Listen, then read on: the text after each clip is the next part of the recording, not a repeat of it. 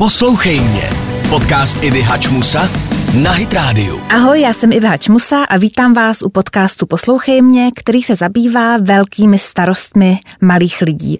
Možná právě vy, eh, milí posluchači, jste rodiči dítěte v batolecím věku, nebo jste prarodiči, nebo sourozenci, nebo máte třeba doma miminko, které eh, doroste tady do toho věku.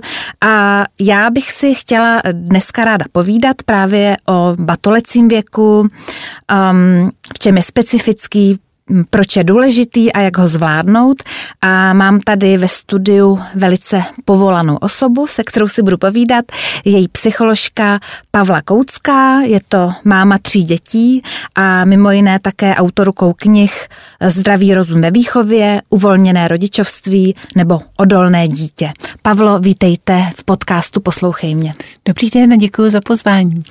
Jsem moc ráda, že jste tady, Pavlo. Já se nejdřív zeptám na takovou obecnější věc, eh, Jaký je vlastně význam toho batolecího období v vůbec v tom psychickém vývoji dítěte a jestli se to dá nějak blíže ohraničit? Často se mm, mluvíme, když mluvíme o batoleti, tak o dítěti, kterému je, tomu, kolem tří let, tak jestli by se to mohla nějak specifikovat, ohraničit? Mm-hmm. Tak klasicky se myslí batolecím vě- věkem věk mezi jedním a třemi lety a to dítě se v něm bouřlivě vyvíjí po všech stránkách. Po kterých stránkách vlastně, jaké jsou ty největší milníky tady toho věku? Je to třeba rozvoj řeči nebo rozvoj nějakých sociálních dovedností? Co se tam vlastně děje hmm. přesně tady v tom věku? Děje se toho strašně moc. Už jako od, od toho fyzického vývoje, kdy opravdu jako ta hrubá motorika se opravdu jako, jako velmi intenzivně vyvine. Ty děti běhají, skáčou, lezou na stromy, že jo, potom psychický vývoj, emoční vývoj, rozumový vývoj, vývoj řeči a, a taky potom sociální vývoj, že jo, protože že to dítě tadyhle v tom věku už není úplně vázané jenom na maminku, ale rozvíjí vztahy s dalšími osobami a to jak velkými, tak už má velký zájem i o eh, své vrstevníky nebo o starší děti. Jo, takže tadyhle v tom je to taky velmi, velmi intenzivní. Když se bavíme o těch milnicích typu vývoj řeči nebo nějakých dovedností, třeba i ve hře, nebo nějakých, dejme tomu, schopností třeba se najíst, nebo zavázat si botu, nebo oblice, já mám někdy pocit, vzpomínám si na to, když byl syn právě v tom batolecím věku, že jsem měla tendenci se hodně porovnávat s ostatními eh, maminkami, nebo respektive ostatními dětmi, že třeba jsem měla pocit, že některé děti jsou takové trochu šikovnější na něco, nebo někdo líp mluví a, a trošku mi um, mě znepokojovaly takové ty řeči typu uh, náš Honzík už umí všechny planety a já jsem byla ráda, že můj syn uměl zvuky zvířat, tak jsem si říkala, jestli není něco špatně, nebo nejsem špatná matka. tak jak je to tady s tím porovnáváním?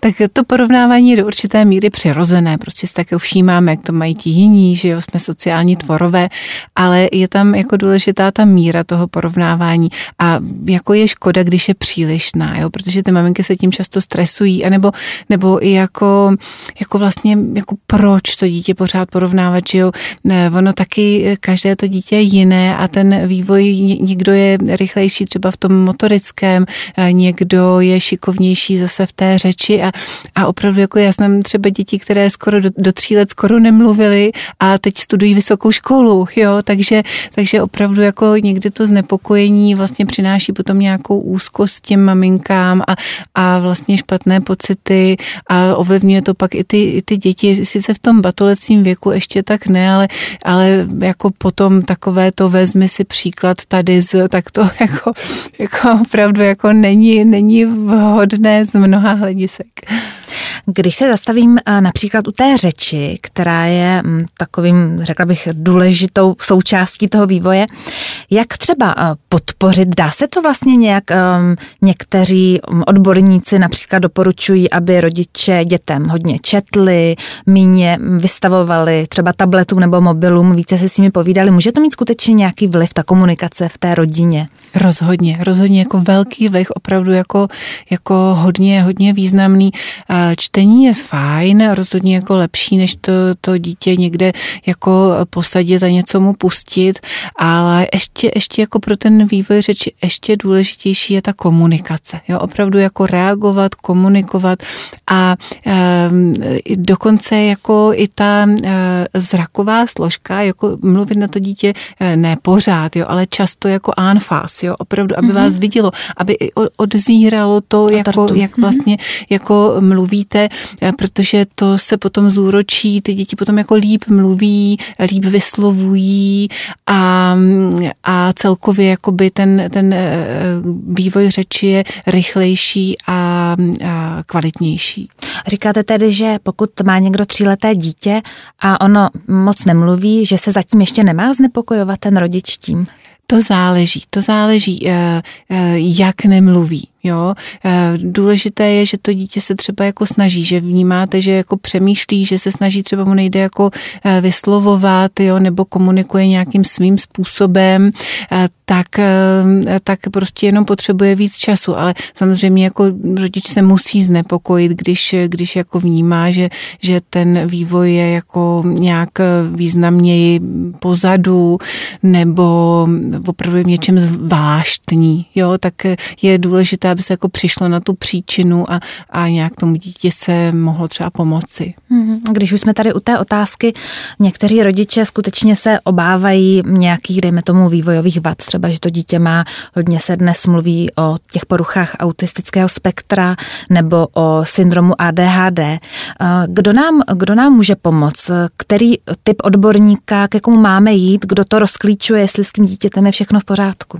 Hmm, tak eh, ono spousta zase rodičů bych řekla, že se znepokuje zbytečně, jo, že to jsou tak, takový jako strašáci a to dítě je prostě jenom v něčem trošku jako své, jo, a, a, a tak je prostě dobrý se, se jako soustředit na to svoje dítě a, a brát ho takové, jaké je a moc, moc jako nedělat hlavu, když ono to někdy těžké, někdy to okolí, jo, začne prostě a, a paní učitelky ve školce a, a, a nebo jako moudří příbuzní a, a, a známí ale eh, jako samozřejmě, když potom ten vývoj je nějak jako hodně zvláštní, ten rodič si neví s dítětem rady, nerozumí mu, neví, jak k němu má přistupovat, tak tam opravdu může pomoci navštívit třeba nějakého dětského psychologa, jo, poradit se, nechat to dítě vyšetřit, protože tomu rodiči může vlastně jako správná diagnoza ledas co osvětlit a vlastně pomoci mu najít ten správný přístup k dítěti a pomoci vlastně i jako jeho lepšímu vývoji a, a vztahu vztahům a tak dále. Mm-hmm. Takže zbytečně se neznepokojovat. Na druhou stranu, když cítíme ty pochybnosti nějakou další dobu nebo silnější, tak není od věci ano, někoho navštívit, ano, možná tak. i pro takové uklidnění té situace. Jaký je, eh, Pavlo, podle vás význam nějakých rituálů a takových opakujících se, bych řekla, činností v tom dni toho dítěte? Je to důležité? Je třeba důležité, aby to dítě chodilo spát v určitou dobu, mělo nějaký režim, co se týče jídla například? Hmm. Tak obrovsky mu tím zjednodušíte i sobě život. Jo? Jako některé děti to potřebují víc, některé, některé méně, ostatními dospělí se taky lišíme. Někomu je dobře jako v nějakém chaosu nebo v tom, že každý den je jako trošku jiný a někdo to potřebuje, ten, ten řád. Ono je to hezky vidět třeba na těch biorytmech, jo, že třeba máte, máte lidi, kteří jako, eh, na, jako překonají pár časových pásem a hned se adaptují a nemají s tím nejmenší problém. Pak máte tady lidi, kteří po zimní nebo letní posun času ještě týden jsou z toho rozhození. Jo? A, takže to tady jako hezky vidět taková ta individuální variabilita, která je samozřejmě i u dětí, ale u těch dětí si myslím, tam ještě jako přistupuje to, že oni eh, nemají tak eh, zralou nervovou soustavu, fyziologii, vůbec jako, že ten, ten organismus a a potom třeba, když jsou nevyspalé nebo nenajezené, tak je to víc rozhodí než nás dospělé. Jo? Plus tak je to, že ty dětičky ještě tomu světu moc nerozumí. A to, to je takové znejišťující. A když tam máte tu, ty opakující se rituály a to dítě vlastně může předvídat ten den jo? a ví, že, že po večeři se jdou čistit zoubky a pak se té pohádka, pak se jde spinkat, tak je to pro ně nějaká jistota v tom životě. Jo? Když máte hlad a víte, že za nějakou do, předvídatelnou dobu bude jídlo, tak to líp snášíte, než když nevíte, kdy jako to jídlo přijde a jestli jaké bude. Jo? Takže nějaká předvídatelnost u těch, u tady toho věku je podle vás klíčová vlastně, u těch dětí, aby nežili v té nejistotě. Ano, ano. Jo, hmm. ale zase samozřejmě nic se nemá přehánět, ono je někdy dobrý, jako ty, ty, ty to dítě, i když jako zvládne nějaké drobné vybočení z té, z té rutiny, jo, zase ho to posílí nějakým jiným způsobem, takže tak nějak jako rozumně. Když už jsme narazili na to téma jídla, některé děti jsou, dejme tomu, použiju výraz žravější než ostatní, některé děti jsou vybíravé nebo jim moc jídlo nechutná. Ona je vlastně otázka, jestli si jim skutečně nechutná nebo, nebo si takzvaně um, trošku um, s tím rodičem nehrají v tomhle smyslu. Co se týče toho jídla, může se skutečně stát, že to jídlo se tam stane nějakým uh, nástrojem toho dítěte, jak třeba toho rodiče trochu vydírat nebo si s ním tak jako pohrávat. Už tady v tom věku batolecím to dítě může skutečně takhle s tím jídlem zacházet? Ano, určitě může. To se jako poměrně lehce může stát a tím spíš, čím jako eh, víc to dítě je eh, omezované tím rodičem a musí eh, jako spoustu věcí se jako vejít do nějakých jako mantinelů, tak to jídlo je něco, eh, co mu ten rodič jako nedokáže přinutit. A to dítě opravdu se může jako sebe prosazovat třeba přes to jídlo, prostě tohle nesním.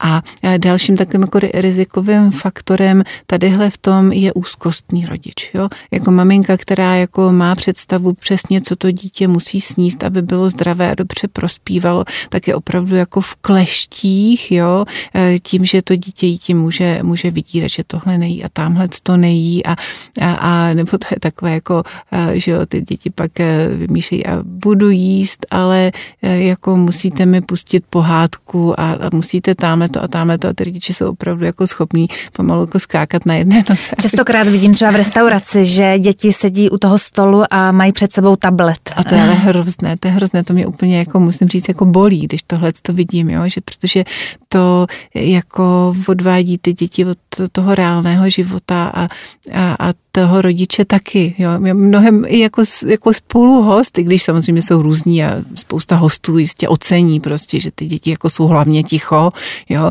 Tak jako musím říct, mě to bolí i jako spoluhosta, že prostě jako ty děti jako nejsou živé, nežijí. Jsou odpojené od té no, reality. No, no, no, no, no. No a když už jsme u těch eh, mobilů a tabletů, tak myslíte si jako psycholožka Pavlo, že patří vůbec do ruky batolatům mobily a tablety? Nebo... Myslím, že ne. Mm-hmm. Myslím, že ne a, a říkají to i odborné, odborné organizace a asociace.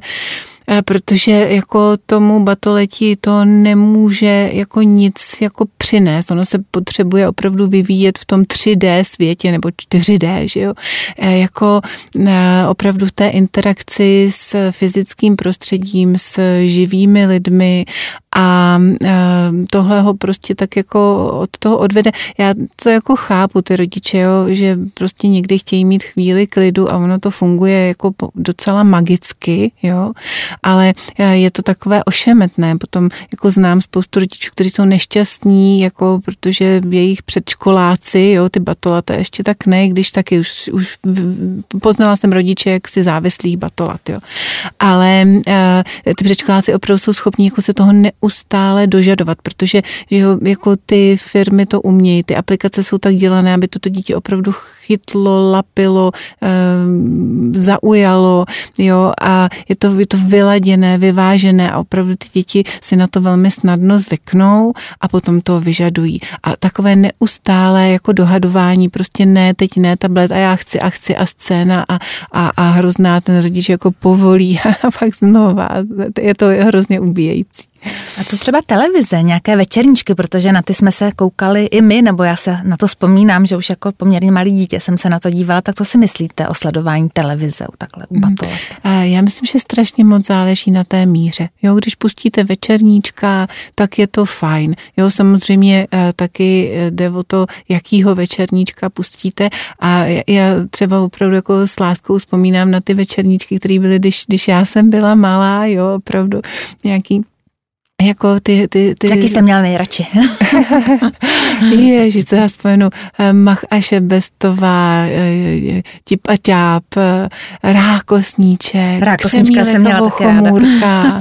jo, Káťa a Škubánek, jo, takový opravdu jako Mě ještě Maxi Pesfík, to jo, Maxi Pesfík, Maxi Pesfík, to, a určitě jako, na, no, našli bychom opravdu jako ta zlatá, zlatá klasika a to jsou jako velmi hezký, velmi hezký večerníčky a, a někdy ty, ty moderní, já jsem občas jako pouštěla svým dětem, už je taky jako pár let, ale jako přes YouTube, jo, večerníčky a ono vždycky tam dole máte tu nabídku nějakých podobných, což mám pocit, že má vždycky jako, jako degradující úroveň, ale ty děti to viděli, tam ty čtverečky, jo, a párkrát jako mě přemluvili, že jim jako, a mám já tohle to my chceme a to nám pustí. Já jsem opravdu párkrát jsem jim pustila, že jsem, že jsem pustila nějakého Mickey Mouse nebo jakého nového Ferdu Mravence.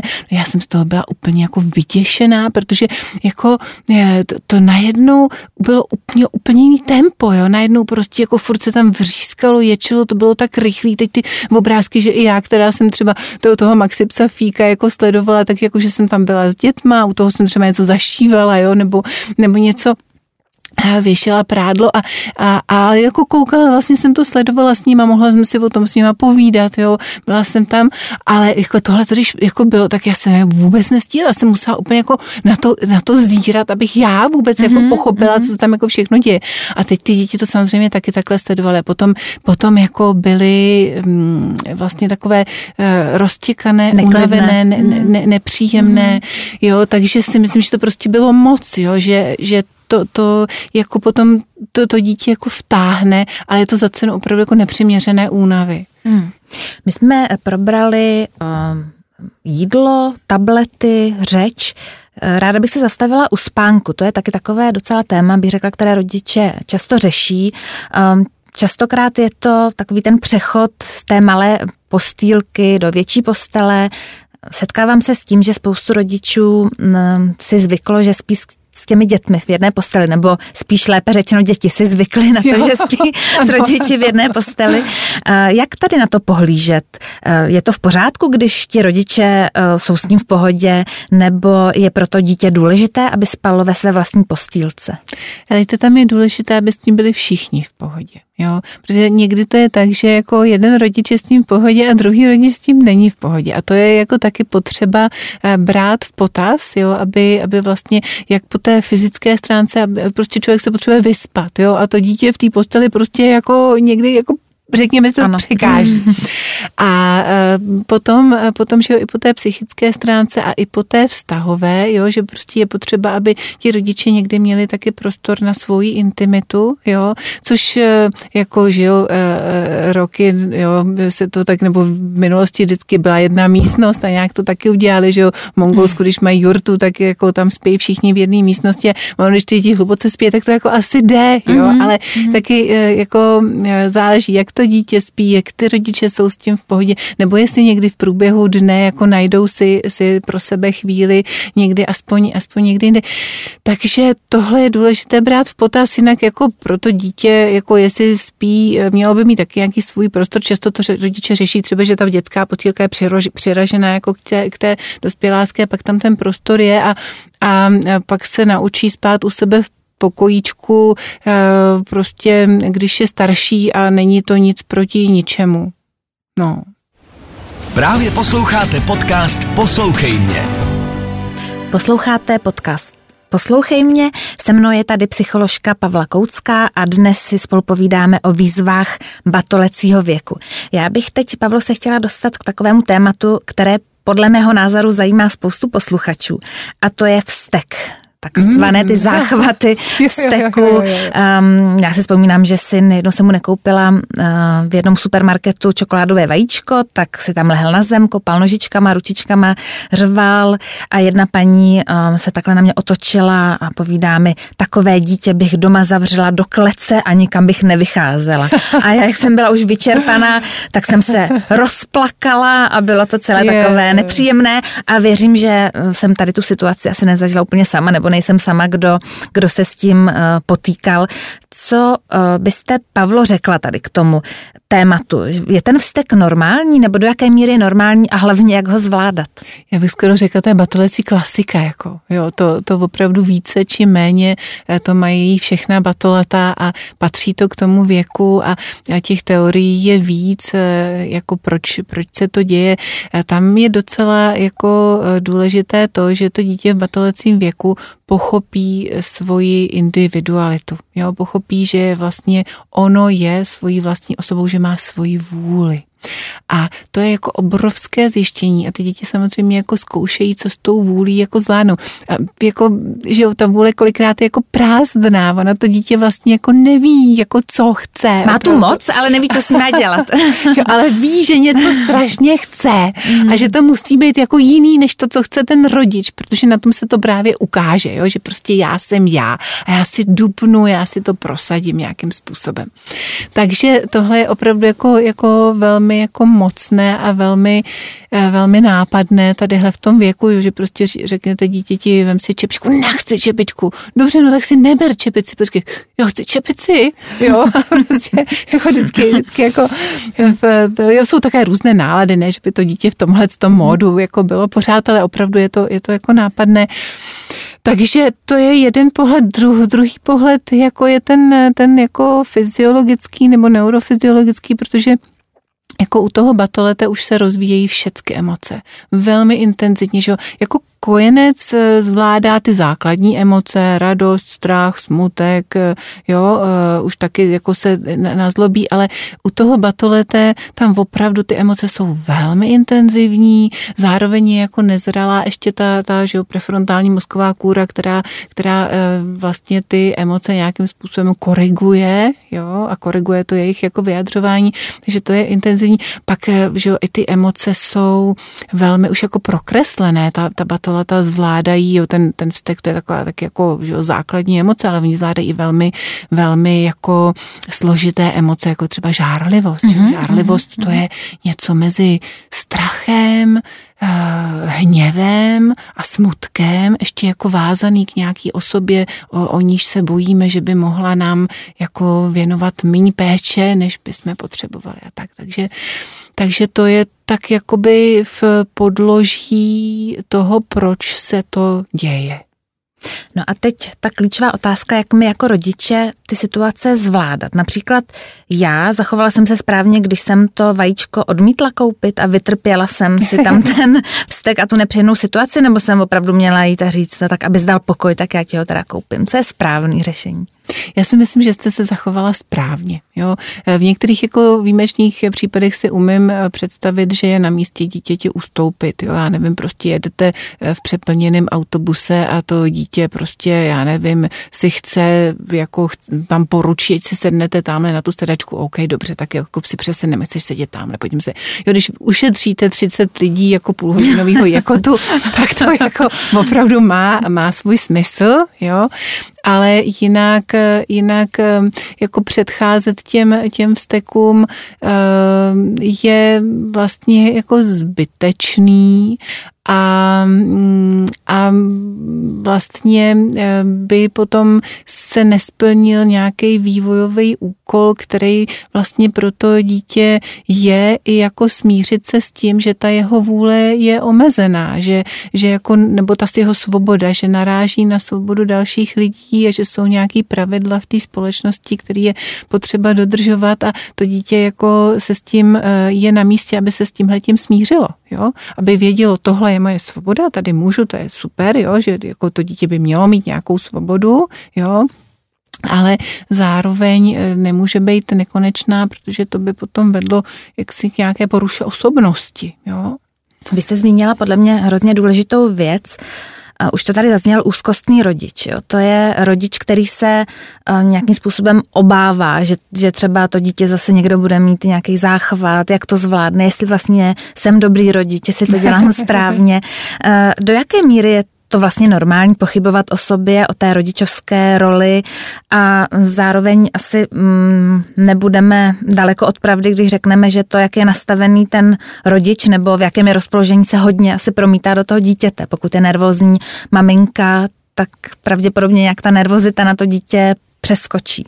Mm-hmm, ano, jednak, jednak jako přeskakuje uh, ta neur, ne, nervozita a úzkost a potom taky uh, ono to ty, je tím rodičům, když jsou opravdu jako hodně v úzkostech, tak to jako kazí kvalitu života, jo, že jo, tam jako ta norma, je otázka, že jo, co je norma, ale důležité je jako snažit se, aby aby vlastně převažovala ta pozitiva. Jo? Jako někdy je na místě mít strach a, a obavy a dítě, dítě třeba jako ne, ne, nepovolit, já nevím, lozit do okna v čtvrtém patře a jako balancovat tam na jedné noze, jo?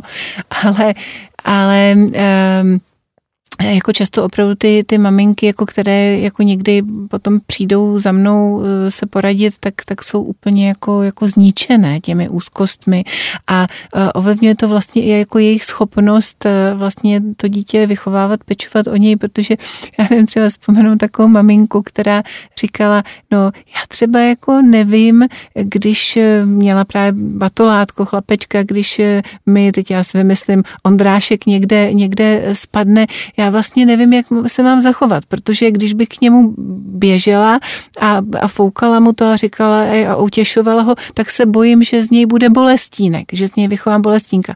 A zase, když mu řeknu, e, to nic není, pojď, stávej, vyskoč, tak mám zase obavu, že bych ho netraumatizovala, že jsem necitlivá matka a neberu vážně jeho jako emoce. A, a tak jako jak se mám zachovat? A já říká, no jak se vám chce se zachovat, jo? Ono kolikrát prostě ta emoce nebo to, co se vám jako chce na první dobrou je vlastně to jako nejlepší, protože jako ten rozum se vám může opřít o jednu teorii nebo o druhou teorii a pak se do toho jako zamotáte a nevíte, než to vymyslíte, jo, tak, tak opravdu ehm, a taky kolikrát jako ten rozum pak vede k těm, těm úzkostem, že když si přečtu někde v knize, jo, že když se budu chovat takhle, může to u dítěte způsobit tohle a pak si se přečtu, že tohle může způsobit tohle. A teď mám jako nějaký sklon k tím úzkostem, tak jako z toho se pak vymotat je docela jako kumšt. Jo. Takže číst příručky o rodičovství také s rozumem a nějakým... Tak, tak, nějakým, ano, ano, ano. A nějakým nadhledem. No, možná nás to dostává k takové palčivé ještě otázce fyzické tresty u dětí. Já teda nejsem rozhodně zastánkyní těch trestů, i když na sebe teda prásknu, že občas takzvaně mi ta ruka ujela, když například jednou si pamatuju, že jsme šli do školky se synem a on se mi bez varování rozběhl do křižovatky někde na Andělu, tak to jsem opravdu jsem měla v ruce časopis, tak jsem ho srolovala, párkrát jsem ho tam jako pleskla a, a nejsem na to pyšná. Mm-hmm. A, mají si skutečně rodiče, když jim takzvaně ty nervy ujedou, se tím hodně trápit, nebo jak tomu vlastně přistupovat, když, eh, protože, že jak se říká, jsme každý, eh, jsme jenom lidi a někdy zkrátka je toho na nás moc a někdy nám ta ruka ujede. Jak, jak tady s tím pracovat? A hejte, fyzické tresty jsou jako určitě špatně, prostě přehnout dítě přes koleno a dát mu jako pár na zade kvůli tomu, že někde něco je, je opravdu jako, jako eh, z mnoha eh, důvodů nevhodné, jo. Ale co mě vlastně jakoby mrzí na té současné eh, debatě je, je že prostě jde o jedno plácnutí, které je demonizované. Přitom to je prostě úplně jako přirozená reakce, já nevím, kolikrát ty děti jako, eh, že jo, na vás útočí, prostě to, to dítě, když chytne jako, jako vztek, tak prostě se vrhne na rodiče, kope ho, kouše, bije, jo, a, a, a mm, jako někdy, když eh, jako nečekaně ti na vás zaútočí, nebo jak jste popsala tuhle tu situaci, tak prostě to je jako reflexivní reakce. A tadyhle v tom se zablokovat je jako velmi ošemetný, protože se musíte jako zablokovat jako dost, dost jako komplexně ve svém spontánním reagování a myslím si, že to, že to jako může eh, přinášet víc škod než užitku. Jo, a můžu to případně jako rozvíst, hmm, jo, že, hmm. že, že opravdu ono, ono někdy, jakoby, že jo, ten trest, tam jako i spousta nefyzických trestů nejsou na místě, jednak rodiče často trestají děti tam, kde to vůbec jako není hodné, protože to dítě jako neudělalo schválně nic špatného a, a, a vůbec není na místě ho trestat a navíc jako spousta jako rodičů pak může mít tendenci se uchylovat k trestům, které sice nejsou fyzické, ale jako jsou absolutně nevhodné, jo? prostě nějak jako ponižování, degradace, vysmívání, odpírání lásky, že jo. Toto dítě může poškodit výrazně víc, než opravdu, kdyby, kdyby jako eh, schytalo jeden pleskanec, jo. A mm, já nevím, když vám dám třeba takový příklad, eh, já nevím, představte si batole, který vás tahá za, za vlasy, mm-hmm. jo, a vy mu říkáte, nedělej to, auto bolí, a ono zase tahá a zase, jo, a prostě a, a vůbec jako, jako neslyší a zase přiběhne a, a zatahá vás bolestivě. A tak eh, když prostě se otočíte a takhle ho jako plesknete, tak je to přiměřený trest, jo. Když na něj houknete, už jsem ti říkala, nedělej to, okamžitě přestaň, je to, je to jako přiměřený. Ale když to dítě zmydlíte, mm-hmm. tak je to samozřejmě nepřiměřený. A mm-hmm. úplně stejně nepřiměřený je, když ho prostě seřvete, takže se rozbrečí, vyhodíte ho za dveře mm-hmm. a mhm. řeknete, už jsem nelez, nechci tě, jo. A nebo někteří rodiče, maminku. ano, nebo říkají, jako nebudu s tebou teď mluvit a skutečně s ním nemluví třeba s tím dítětem po zbytek dne. jo, a je tam mm. opravdu to jako o tu, o tu mm. přiměřenost, o tu, o tu míru a to, jestli jako jste houkla nebo jestli jste pleskla, já vnímám jako, jako nepodstatný. Hmm, hmm. My jsme už tady zmínili školku a to, jak je důležitá, bych s vámi teď chtěla probrat. Někteří rodiče, dejme tomu, ty děti vychovávají doma, ne, nechtějí dávat do školky, když třeba můžou, pracují z domova a podobně. Myslíte si, že je to chyba, že ty děti by měly navštěvovat nějaké tady to zařízení? Já si myslím, že to nemusí být chyba, může to dítě velmi dobře prospívat v tom, v tom domácím prostředí, ale je potřeba dbát na to, aby jednak mělo dost sociálních kontaktů s vrstevníky, s dalšími dětmi, aby prostě si mohlo, mohlo hrát a teď myslím hlavně takovou tu, ta odpoledna v té školce, jo, to, tu neorganizovanou hru, kdy prostě ty děti jsou vypuštěny na zahradu a tam prostě si spolu hrajou a mají tam domeček a, a, a a, a je to jako hodně, hodně jako na nich, tak tohle je potřeba jim jako poskytnout, jo. Potom si myslím, že jako e, před tou školou je opravdu jako dobré, když to dítě e, se naučí nějakým způsobem respektovat i jinou autoritu, než je ten rodič, naučí se nějaký povinnosti, je zvyklé jako třeba v klidu posedět, e, soustředit se na nějakou práci. A to si myslím, že je dobrý už jako nějak jako před tou školou nějakou dobu trénovat. Taky to jde doma, jo, ale v té školce je to možná tak jako jednodušší. Teď máme půlku září, to znamená, že možná nás teď poslouchají někteří rodiče, jež děti právě šly poprvé do školky letos v září a um, také z vlastní zkušenosti vím, že to nebylo úplně jednoduché, ty první dny v tom září, kdy, kdy si nastoupil do školky. Uh, úvod byl teda perfektní, to jsem se všem chlubila, jak to krásně zvládá, jak se usmívá, ale pak za 14 dní jsme narazili, kdy začal hodně plakat, vstekat se, když jsem odcházela, tak mi vysel doslova na noze. A jak, jak vlastně tady s tím si poradit? Um, předpokládám, že by byla uh, chyba to dítě, kdyby, kdyby se nám zželelo toho dítěte a my bychom řekli, tak když tady takhle pláčeš, tak půjdeš se mnou domů a zkusíme to zítra. Nebo jak tady k tomu vlastně přistupovat? Hmm. No, to by bylo ošemetné, že jo, protože jako e, to dítě se učí a učí se, že tohle funguje a um, není to samozřejmě jako způsob fungování, který, který bychom chtěli jako pod, podporovat. Takže, uh, takže nemyslím to do extrému, jo, jako asi v některých uh, případech, jo, když to dítě opravdu není zralé nebo, nebo jako se zrovna něco, něco stalo, může být na místě opravdu jako nějak jako vlítně si k němu sednout, po, pohovořit, zjistit to a, a případně jako výjimečně opravdu, opravdu jakoby ustoupit, ale jako standardně si z toho moc nedělat hlavu, hele, prostě já jsem taky brečela, vím, že se ti jako nechce, je to těžký.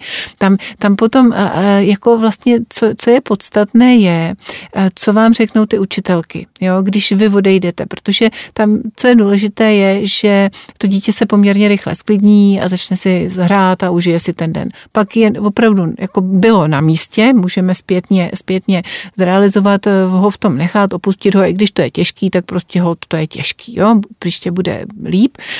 Ale když by to, to dítě opravdu tam jako proplakalo půl dne, ne, nezapojovalo se do programu dlouhodobě, špatně, nějak. dlouhodobě hmm. tak, tak jako asi je na místě zvažovat, že možná ještě není školkově zralé a, a že to zkusíme za čtvrt roku, za půl roku. Může mít, teď mě napadá, dítě v batolecím věku už nějaké úzkosti nebo až nějaké depresivní ladění? Už se to, už, už takhle malých dětí se o tom můžeme bavit tady o těch může, věcech? Může, ono opravdu tam se ty emoce hodně přenášejí z těch rodičů, jo.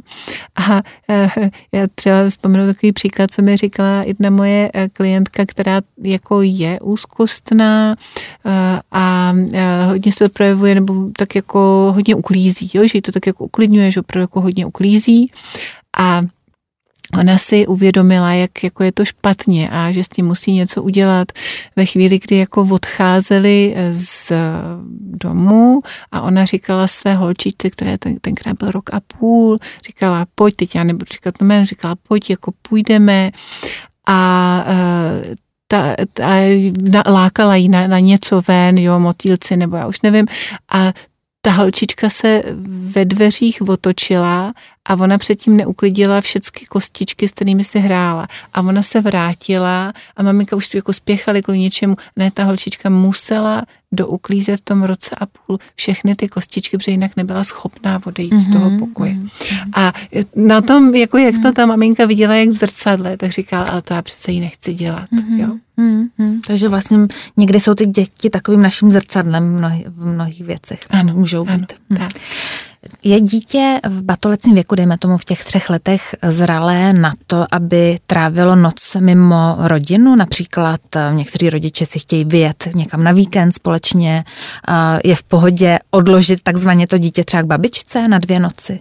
To strašně záleží, jak je to dítě zvyklé, jaký má vztah, jo, protože opravdu tam, kde ty babičky fungují od, od malička a hlídají a, a to, to dítě tam u nich jako bejvá, tak není problém, jo, ale samozřejmě jakoby eh, svěřit ho babičce, kterou vidělo naposledy v loni na, na mhm. strejdových narozeninách, jo, tak mhm. tam jako dovíst to dítě a, a nechat ho tam a zmizet, to bylo jako, jako drsné. Teda. Rozumím, takže ani tady mm, v podstatě neexistují univerzální rady, vždycky to brát podle toho konkrétního dítěte a té situace ano, a těch vztahů ano, a ano, i ano. podle možná nějaké intuice, na, ano, na kterou určitě. jsme tady narazili. Jo. Ještě bych v rychlosti chtěla probrat otázku uh, počurávání a pokakávání. Mm-hmm. Některé děti ještě nejsou úplně v tomhle věku zvyklí chodit eh, na záchod.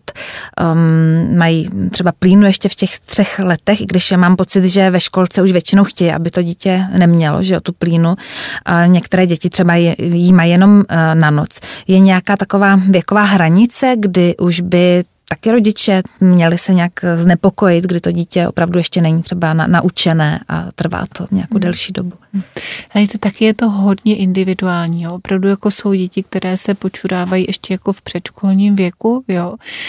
Ale v zásadě jako mám pocit, že, že se to dneska jako hrozně jako přehání jako s tou, s tím otálením, jo? Že, že opravdu um, jako, že se říká a do dvou let máte čas a jako to, jenomže jenom odplenkovat dvouletý dítě může být těžší, než odplenkovat dítě v roce a půl, mm-hmm. jo, protože tam už je ten batolecí vzdor, už jako, že čím díl to dítě je v těch plínkách, tak tím víc si na to zvyká, teď třeba myslím, jako přichození na, na velkou, jo, tak eh, pro nás dospělí, já, já když si představím, že bych se měla vykakat v leže, nebo ve stoje, jak se to dělá v plíně, tak bych s tím měla asi set sakra problém, mm-hmm. opravdu nějaký blok. Mm-hmm. A je to o tom zvyku. Jo, mm-hmm. že prostě už jsem desítky let zvyklá kakat mm-hmm. jako v, ve sedě. Ale to dítě, to má naopak. A ono si zvyká na to, že prostě kaká do té plíny, že jo, v tom stoje nebo, nebo klidně jako v leže.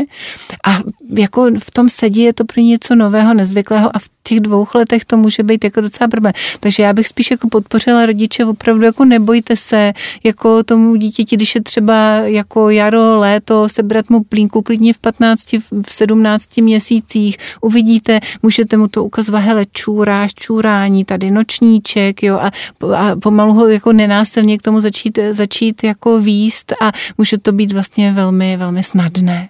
Hmm. Když jsi zmínila ještě, Pavlo, to, ten vzdor, tak mě teď jenom napadla taková vtipná uh, historka, taková vsuvka, že jsem potkala jednoho chlapečka, který měl právě takové to vzdorovité období a zeptala jsem se ho, jak se jmenuje a on mi řekl, že se jmenuje Neradek. Takže, takže, takže ilustrativní. To, ano, ilustrativní příklad.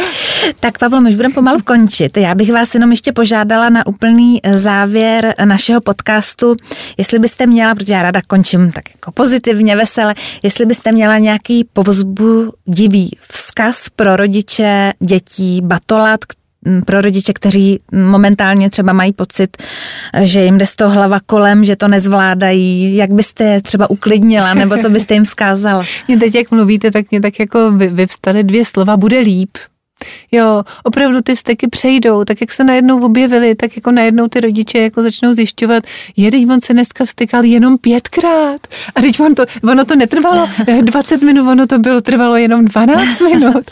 Jo, a takhle vlastně jako, jako e, najednou to prostě jako začne klesat a opravdu ty děti vyspějí a budou, bude líp. Takže radovat se z drobných úspěchů. A tak. samozřejmě bude líp, myslíme, e, myslíme to nepoliticky, že jo, tady. Jo. tak jo, Pavle, vám moc krát děkuji, že jste dneska přišla. Děkuji vám za skvělý rozhovor, zajímavý. Mm-hmm, taky děkuji a ať se daří, nashledanou. Tohle byl podcast Poslouchej mě, loučí se s vámi Iva Hačmusa a psycholožka Pavla Koucka. Tohle je Poslouchej mě, podcast Hitrádia o velkých starostech malých lidí.